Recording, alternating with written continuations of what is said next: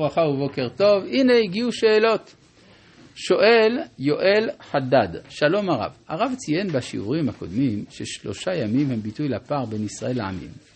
בהקשר זה, מה ההסבר לשלושת ימים שבין חלומות האסירים ליום הולדת את פרעה? תודה רבה.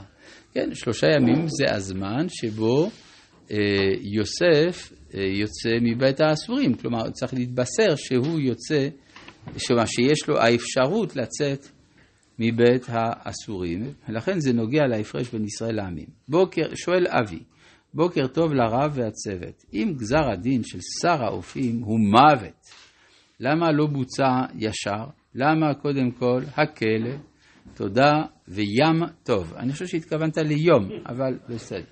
Uh, התשובה היא שהיה צריך לעיין בדינו.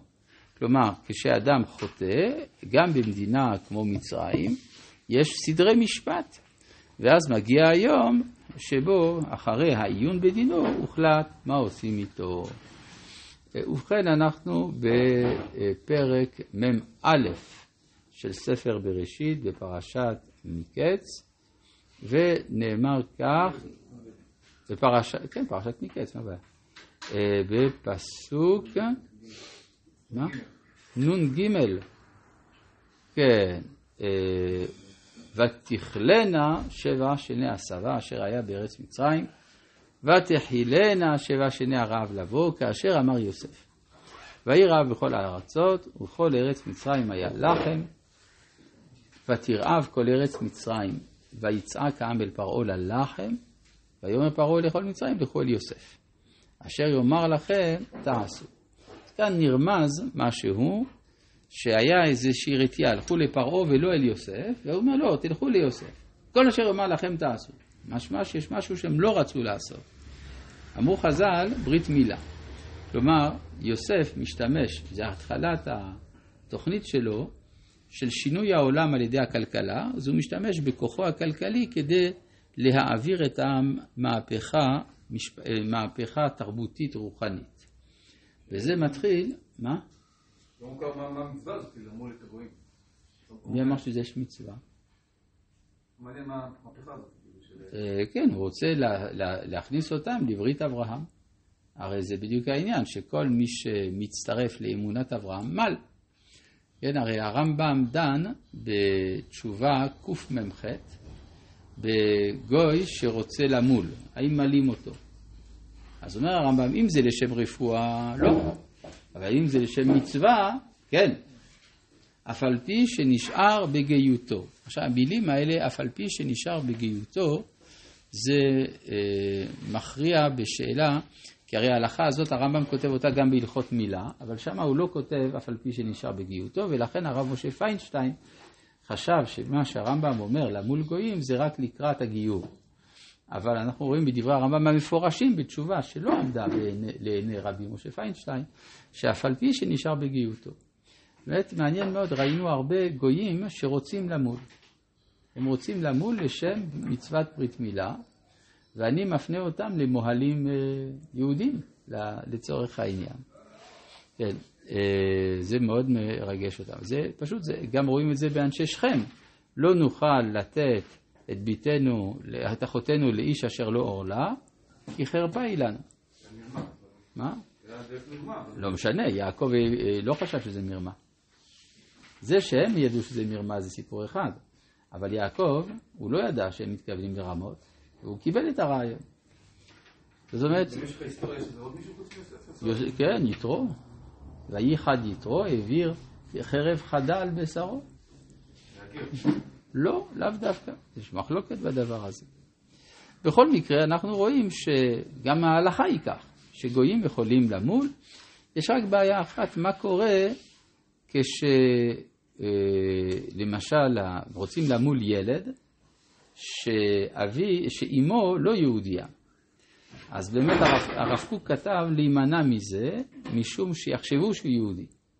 אבל אם זה לא מצד שאימו גויה, ואביו יהודי, לא, כלומר, מי שאביו יהודי, כלומר, מי שאביו יהודי והאם גויה, אז הרב קוק אמר להימנע מלמול, על מנת שלא יחשבו שהוא יהודי. היה מלכי עם הרב שושנה. מה? היה מלכי עם הרב שמה עשה?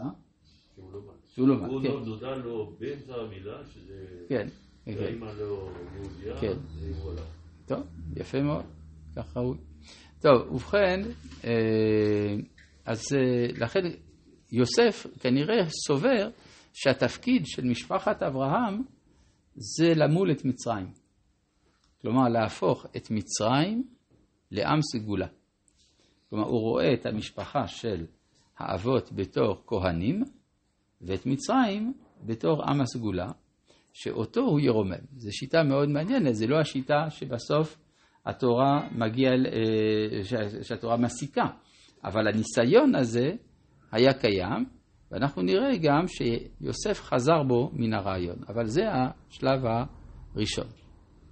והרב היה, כשאברהם אבינו קיבל את מצוות הברית מילה, הוא קיבל רק לאנשי ביתו, אז אה, וכל המצטרף, כלומר מי שרוצה להצטרף.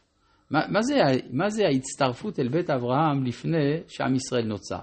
זה לא גיור במובן הרגיל. וכל הרוצה להצטרף, נימול. זה פשוט. טוב, כן. מאיפה יוסף למד את הרעיון הזה שצריך למול את מצרים? מאברהם אבינו? הוא למד את זה, זה פרשנות שלו ל- ונברחו בך כל משפחות האדמה. כלומר, יש פה ניסיון קוסמופוליטי, אחרי שהוא מחליט להתנתק ממשפחתו. כן? נשני אלוהים את כל עמלי ואת כל בית אבי. כן? זו החלטה של ניתוק. למה שלא יתערב? להגיד לו איזשהו גילוי, להגיד אי אפשר, אין אדם עומד על דברי תורה, אלא אם כן נכשל בהם. וזה מה שלמדנו על ונראה מה יהיו חלומותיו. שחייבים לתת אפשרות לניסיון הזה, למחשבה הזאת, לצאת אל הפועל. אם לא, היא לא תתברר לעולם. ותרעב כל ארץ, אה, והרעב היה על כל פני הארץ. ויפתח יוסף את כל אשר בהם, וישבור למצרים, ויחזק הרעב בארץ מצרים. אז יש פה שתי שאלות גדולות על הפסוק הזה. אם הוא נתן להם לאכול, אז איך פתאום ויחזק הרעב? לא מובן. דבר נוסף, מה זה ויפתח יוסף את כל אשר בהם? במה?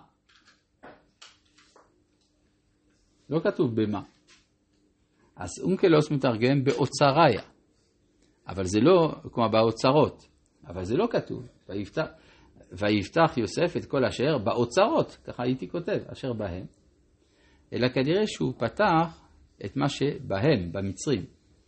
ולכן יש מדרש שאומר, פתח ליבם ליראת שמיים.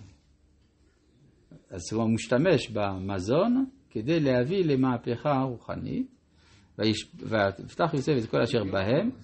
מה? מדרש. מדרש מובא בתורה, בתורה שלמה, תסתכל. אבל זה הגיוני. וישבור למצרים, ואז יוצא שויחזק הרעב בארץ מצרים. עכשיו זה מובן. איזה רעב גדל במצרים? הרעב הגשמי נפטר. סימן שיש רעב נוסף, כמו שאמרו הנביאים, לא רעב ללחם ולא צמא למים, כי אם לשמוע את דבר השם. וכל הארץ באו מצרימה לשבור אל יוסף, כי חזק הרעב בכל הארץ. ומה זה כל הארץ? מה, גם בסין היה רעב ובאו למצרים? אלא כשאומרים כל הארץ, הכוונה ארץ ישראל. ויראו השם את כל הארץ, את הגלעד, הדן ואת ארץ אפרים ומנשה וכולי. זאת אומרת שבאותם הימים כנען הייתה תחת שלטון מצרים, כידוע גם מן ההיסטוריה, ולכן אה, יש שלטון אה, משותף על מצרים ועל אה, כנען, ואז כולם באים אל, אה, אל יוסף, כלומר באים אה, אל מצרים. זה כולל מצרים. מה? הרב גם כולל מצרים. כן, בוודאי. כל הארץ זה מצרים וישראל. לא, לא, לא. כל הארץ זה ארץ ישראל. כן, לפני כן כתוב שכבר היה במצרים. אבל גם בכל הארץ. כל הארץ הכוונה היא ארץ ישראל. וירא יעקב, כי יש שבר במצרים. מה זה שיש שבר? משהו נשבר שם.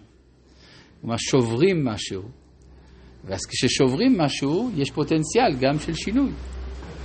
כלומר, זה רוח הקודש של יעקב, שהוא מבין שדרך מצרים משהו מתרחש. והשבירה הזאת היא האפשרות לעשות שינוי בעולם, ומתוך כך יש- ישלח את בניו.